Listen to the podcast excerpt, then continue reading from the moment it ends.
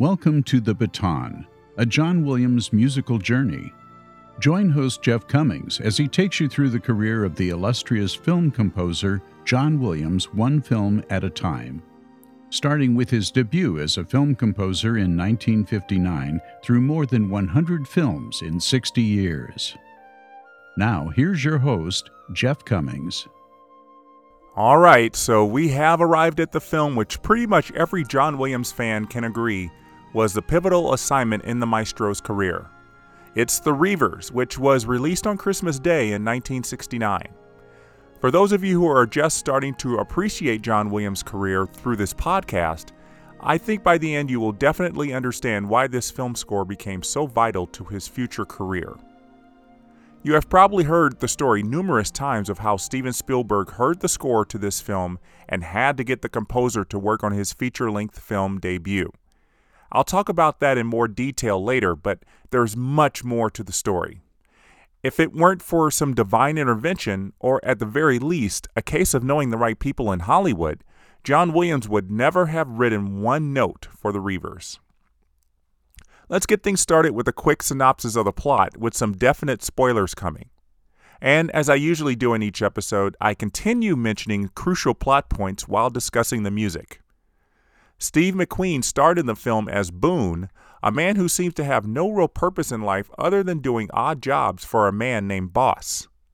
Boss is the grandfather of the young boy Lucius, who narrates the story as an old man looking back on his life.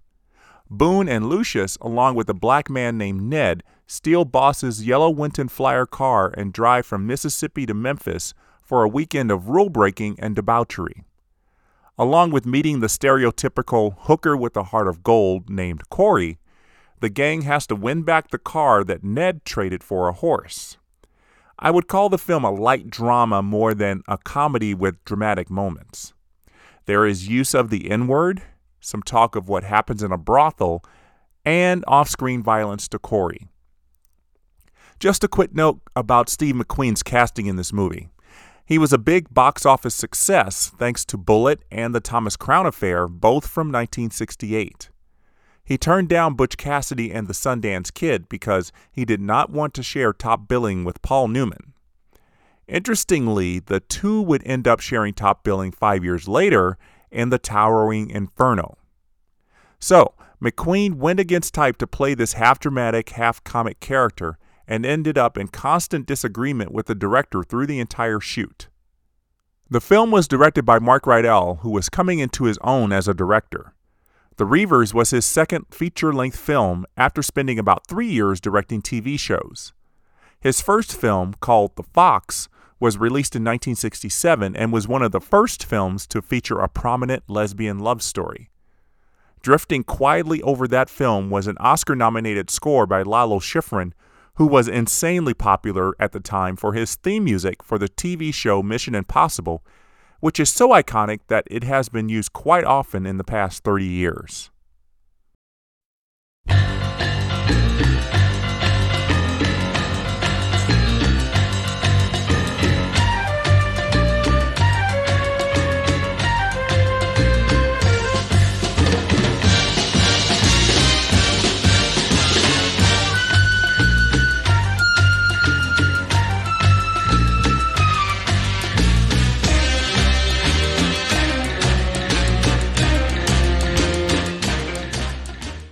So it was a foregone conclusion that Rydell would bring Schifrin on as composer for the Reivers. Schifrin began writing a score, and some conversations on online forums indicate that Schifrin recorded the score with an orchestra. But after putting the music to the edited film, Rydell didn't like what he was hearing. Because that recording has never been released, we don't know why the score didn't work. A few possibilities may have happened after that. Schifrin might have said that he was incapable of writing the type of score Rydell wanted, had another project to start, or Rydell simply fired Schifrin and looked for a replacement. The history of film is riddled with stories of composers whose work was tossed out in favor of another's work. And that's what happened on The Reivers. In July 1969, John Williams was finishing up his work on the Goodbye Mr. Chips score and was heading back to the United States to be with his family, who could only visit in London for a brief period of time. No new film score assignments were on the immediate horizon, so Williams was taking the time for a little rest after a marathon six months of work. That fall, news of Schifrin's departure from the Reivers was spreading through Hollywood, and Mort Abrahams, an associate producer on Chips, had the perfect choice for a replacement. He contacted Mark Rydell and suggested a meeting with John Williams. Williams didn't have much time to write and record his score. I don't know when he was officially asked to write the music or when he started writing, but he stood on the podium and recorded the score on December 18th and 19th, 1969, just six days before the film was to hit theaters. That's a very, very fast turnaround, which again is very typical for composers who are hired as replacements. And what a replacement score this is. Again, I don't know what Schifrin wrote, but the music that John Williams created fits the film very well. It feels like it was written at the turn of the 20th century when the film is set. The orchestration, in particular, is what sells the score, and as I mentioned in the Goodbye Mr. Chips episode, John Williams really had a firm grasp on the importance of orchestration to a film score. Harmonicas, guitars, and fiddles are the typical instruments you would think of for this score, and Williams uses them, but not so much that they overpower the melodies. Every review of this score mentions the name Aaron Copland as an inspiration for the style of score. Aaron Copland's music helped coin the term Americana in musical genres, relating to music that invokes a period of American history. Copland was the first to really tap into that style and his colleagues called him the Dean of American Music. He wrote the film scores to Our Town and The Heiress, but his legacy remains with the beautiful Appalachian Spring.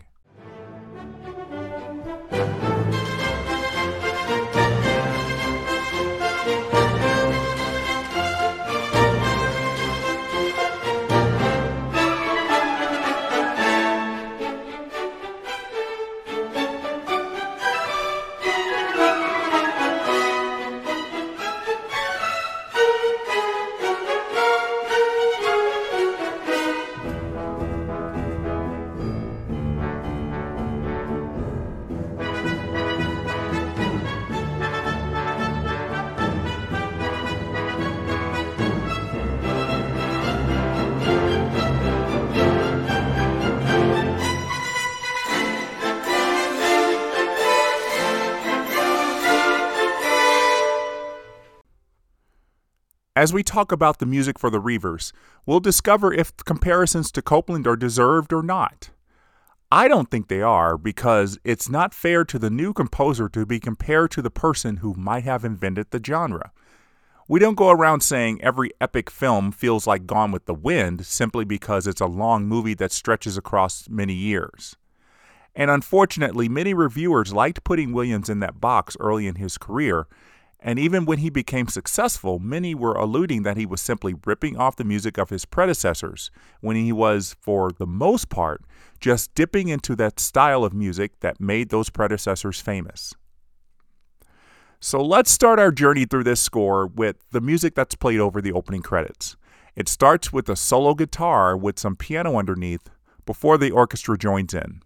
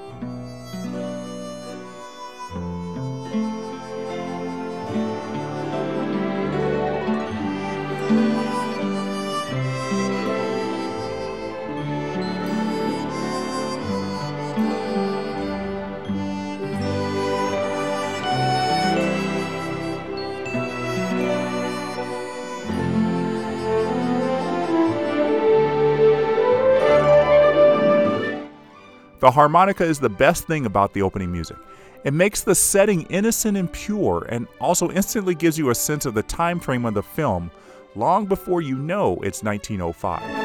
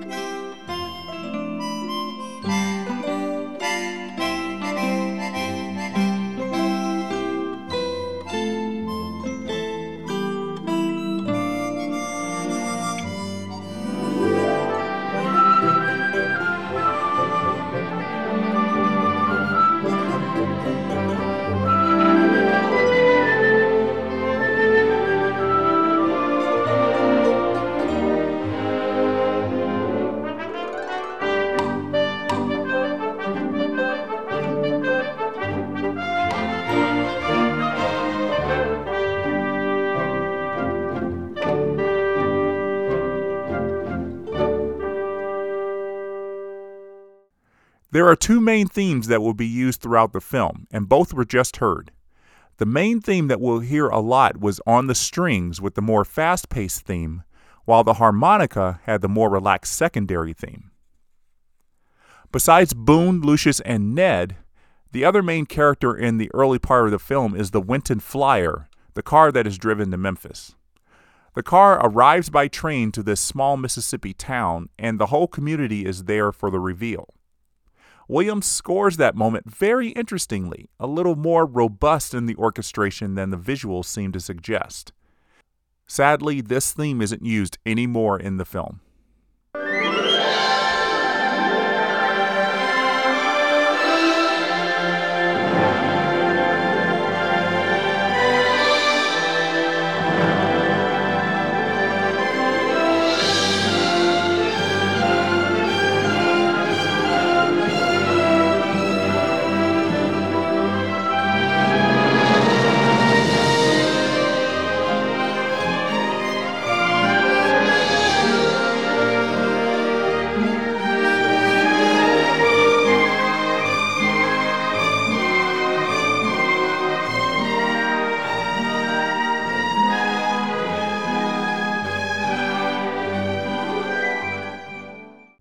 One of my favorite musical moments early on in the film is when Lucius is allowed to drive the Winton Flyer in a field.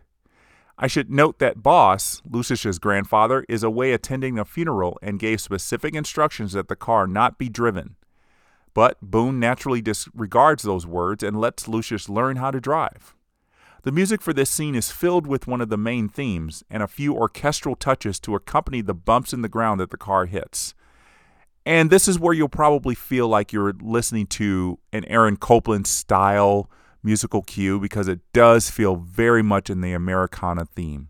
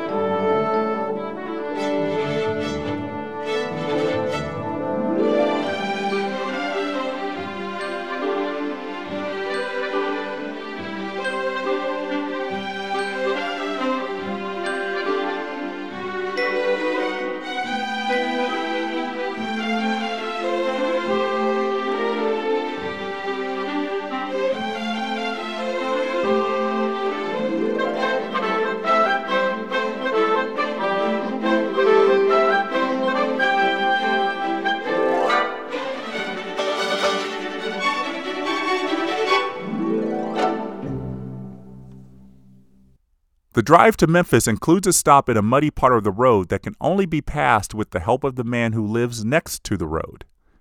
Boone and Ned try to get the car out themselves, but after they fail, the man brings his horses to the road to pull the car out. Get up there. Come on. Get up. Get up there. Come on. Get up.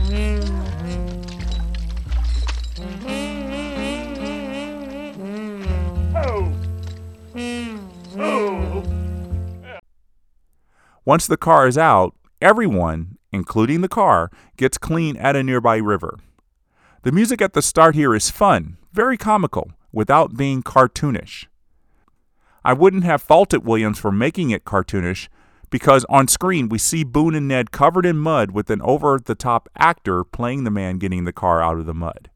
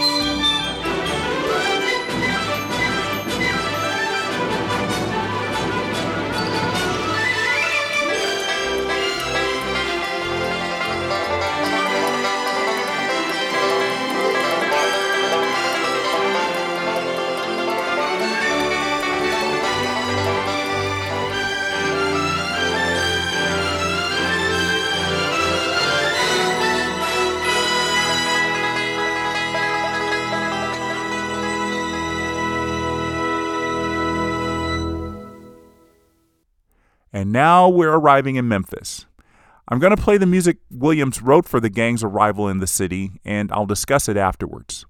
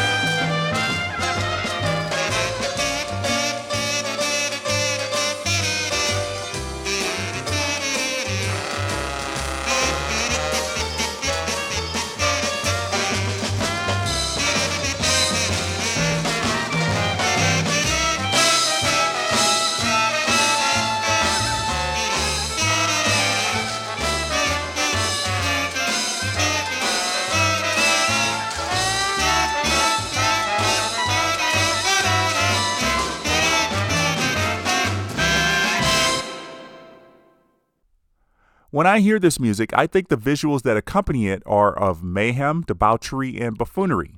It's very comedic. But what we see on the screen are fancy homes, well dressed men and women picnicking on the grass, and children playing in the yard. In this case, the music doesn't match the scene.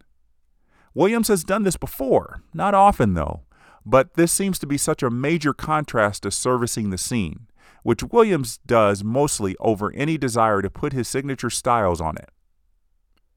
The first stop in Memphis is a brothel that Boone frequents often.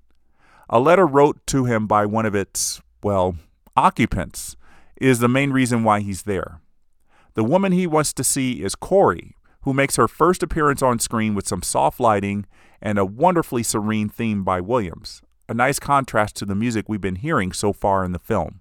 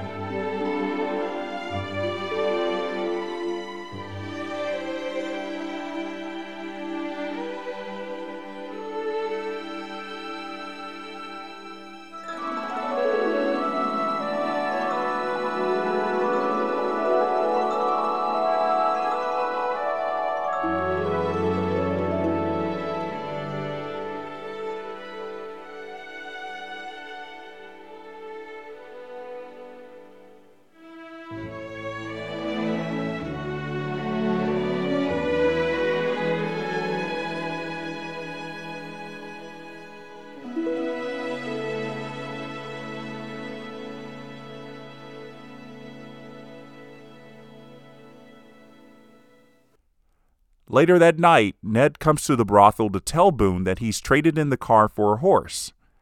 Ned thinks Boss would like the horse more than the car. Boone runs down the stairs to find the car missing. I'm going to play the music for this scene as heard in the film because it ends in a way that I would call typical Williams. Williams plays the run to the yard with some atonal music for a few measures to highlight the cacophony and the mayhem of the scene before the flutes and strings come together at the end for a flourish when Boone stops in the spot where the Winton Flyer used to be parked. That little bit at the end is not on the commercial release of the soundtrack, but it's pretty much my favorite musical moment in the film.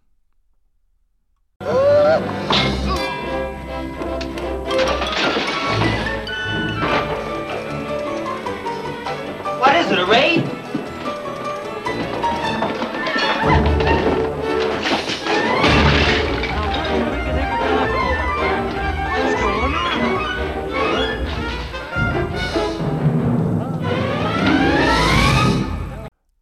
Ned traded the horse to a man who runs a horse race nearby, and the car has been put up as the grand prize. If Ned's horse can win the race, the gang can get the car back. Ned is confident they can win back the car, but Boone is dejected, and Williams writes what I would call, quote unquote, comically depressing music as Boone imagines the per- repercussions. The muted trombones are fun, and I'm not sure if that's a synthesizer dominating this piece of music but it puts a bit more of a comical touch to all of it.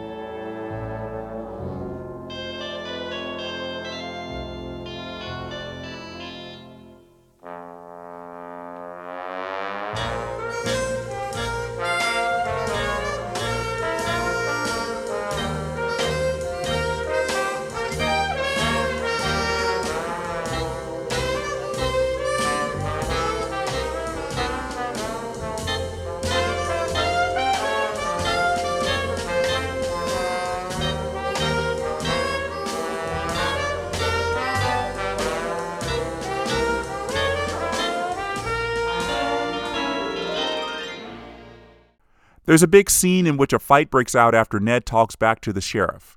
That lands everyone in jail, but Corrie sleeps with the sheriff and secures everyone's release the next morning in time for the big race. Lucius, who spent the night with a local family, learns of Corrie's actions and cries because Corrie promised him she was not going to be a prostitute anymore. What's worse is that he hears that Boone hit Corrie for sleeping with the sheriff. Lucius runs to the racetrack and sees Corrie with a black eye. This is an urgent music cue with some great writing for the string section.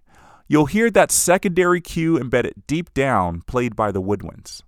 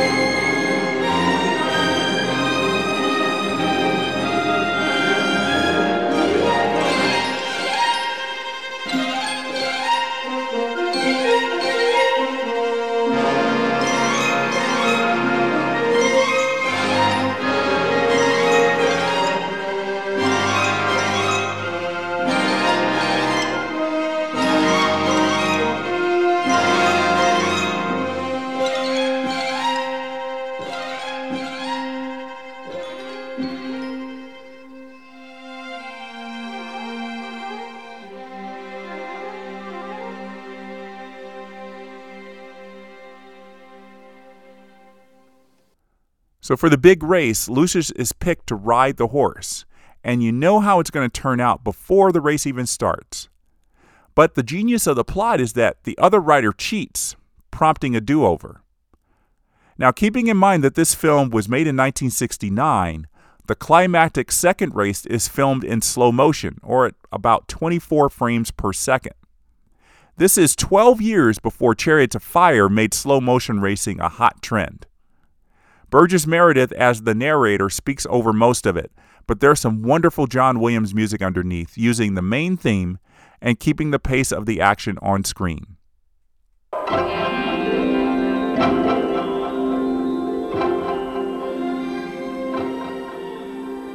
Carried on the back of lightning, racing on a jet black shape. It took me completely. Blood, skin, bowels, bones, and memory.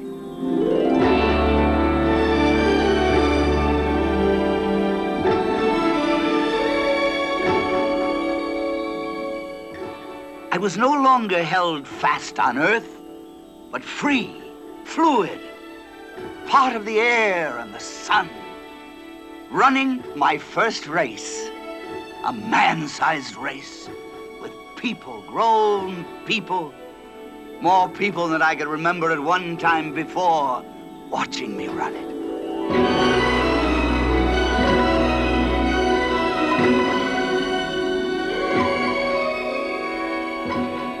And so I had my moment of glory, that brief, fleeting glory, which of itself cannot last, but while it does, is the best game of all.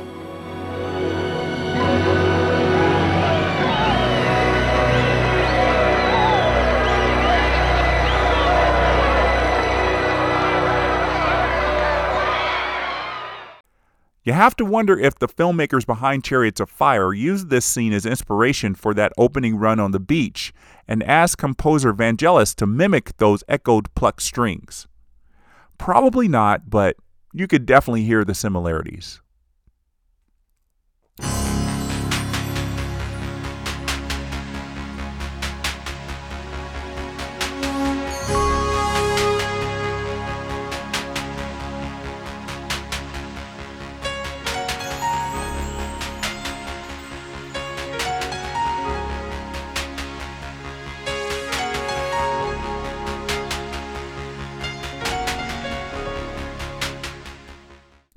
So the gang wins back the car and returns home to Mississippi. Lucius has grown up a bit, and Boone is marrying Corrie. Happily ever after, with a bit of Camptown Races starting the music for the end credits.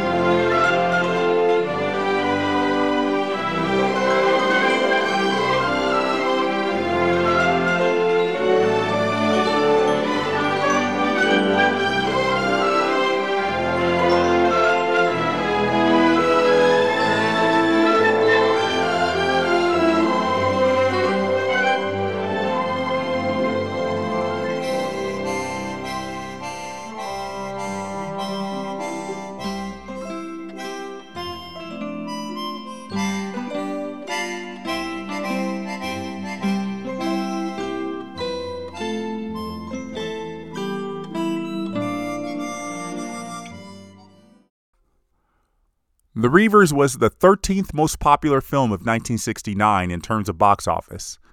Butch Cassidy and the Sundance Kid, which McQueen turned down, made four times as much and made Robert Redford, who was McQueen's replacement, a big time movie star. In terms of staying power, The Reivers remains a cult favorite for Steve McQueen fans and for John Williams fans. One of those John Williams fans was a 21 year old film student just one class away from graduating at Cal State Long Beach in 1969. He had just gotten a job directing an episode for the anthology series Night Gallery in 1969, so he dropped out to begin his professional life. In his downtime during Christmas, he went to a theater and caught a screening of The Reivers. This kid, Steven Spielberg, was enraptured with the music and the way it encapsulated the feeling of turn of the century America. Here's what Spielberg had to say in 2001 about the impact of the Reiver score. Quote, I made a promise to myself that if I was ever lucky enough to make a feature film, this was the man I would try to hire. End quote. Through contacts at Universal Studios, where Spielberg was under contract in 1973, Spielberg reached out to Williams and they reportedly had a lunch where Spielberg was surprised that Williams was only 41 years old. The two talked about the film Spielberg had just finished shooting, called The Sugarland Express, and Williams agreed to do the film. And, as we know, that film began one of the longest running film collaborations in history. So, if Lalo Schifrin had written a score that Mark Rydell liked, we might not be celebrating John Williams as the most famous film composer in history. But you never know how the threads of history connect each other. Spielberg and Williams might have eventually connected anyway, at least in time for them to do Jaws. Spielberg wasn't the only person who fell in love with the score to The Reivers. The Academy of Motion Picture Arts and Sciences liked it too, nominating Williams for the Best Original Score Oscar. After two nominations for adapting other people's music, Williams was being honored for his original work for the first time. And here's how it went at the Academy Awards on April 7, 1970. For the best score of a motion picture that is not a musical, the nominees are Anne of the Thousand Days, Georges Delerue, Butch Cassidy and the Sundance Kid, Burt Bacharach, The Reivers, John Williams, The Secret of Santa Vittoria, Ernest Gold. And the Wild Bunch, Jerry Fielding. Will you announce the winner, Cliff? No, uh, I'm curious, but yellow, please. Let's see. The winner is Burt Bacharach for Butch Cassidy.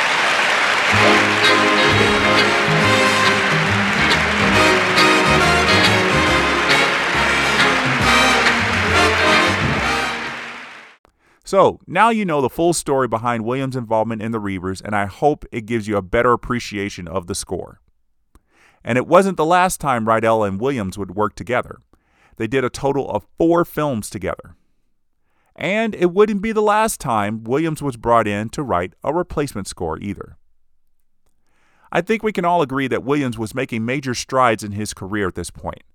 And with the Reivers closing out the 1960s, Williams would see a change in Hollywood, and he was willing to go with it. For the most part, musicals were making their last gasps in the movie theaters in place of action films. And as we'll see, John Williams was willing to change with the times as well. That will do it for this episode of The Baton. For those who have not been listening to all episodes, I strongly urge you to go back to episode 1 because you've got to work your way up the chronology to better understand the journey John Williams took through the first 10 years of his career. And I want to give a big thanks to those who have been staying with the podcast since the beginning.